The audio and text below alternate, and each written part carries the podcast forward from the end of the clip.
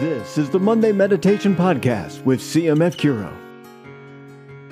This is Michael Vaca, Director of Ministry, of Bioethics, and Membership Experience for CMF Curo, a ministry of the Christ Medicus Foundation. And I'm privileged to present to you the Monday meditation for Monday, October 17th, 2022. The reading is St. Luke chapter 12, verses 13 through 21. Someone in the crowd said to Jesus, Teacher, tell my brother to share the inheritance with me.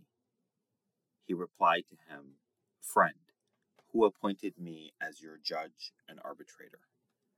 Then he said to the crowd, Take care to guard against all greed.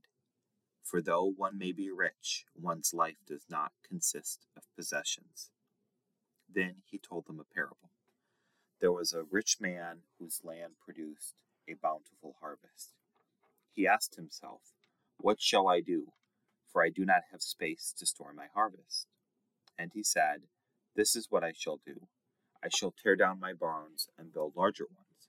There I shall store all my grain and other goods, and I shall say to myself, Now as for you, you have so many good things stored up for many years. Rest, eat, drink, be merry. But God said to him, You fool, this night your life will be demanded of you. And the things you have prepared, to whom will they belong? Thus it will be for the one who stores up treasure for himself, but is not rich in what matters to God. It is so easy to fall into presumption in this brief life. It is easy to plan out our lives without realizing that every day is a gift from God that we cannot take for granted. It is easy to focus on worldly things and invest our time and resources in things that will not bear good eternal fruit.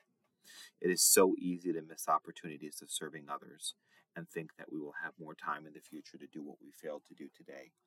It is so easy to not live in the present moment and worry about things outside of our control, failing to acknowledge God's sovereignty over our lives, failing to acknowledge His incredible love, and failing to acknowledge His moral perfection.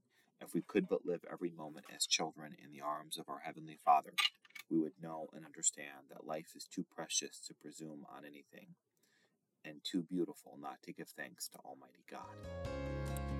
To find out more about CMF Curo's Catholic healthcare option, visit mycatholichealthcare.com.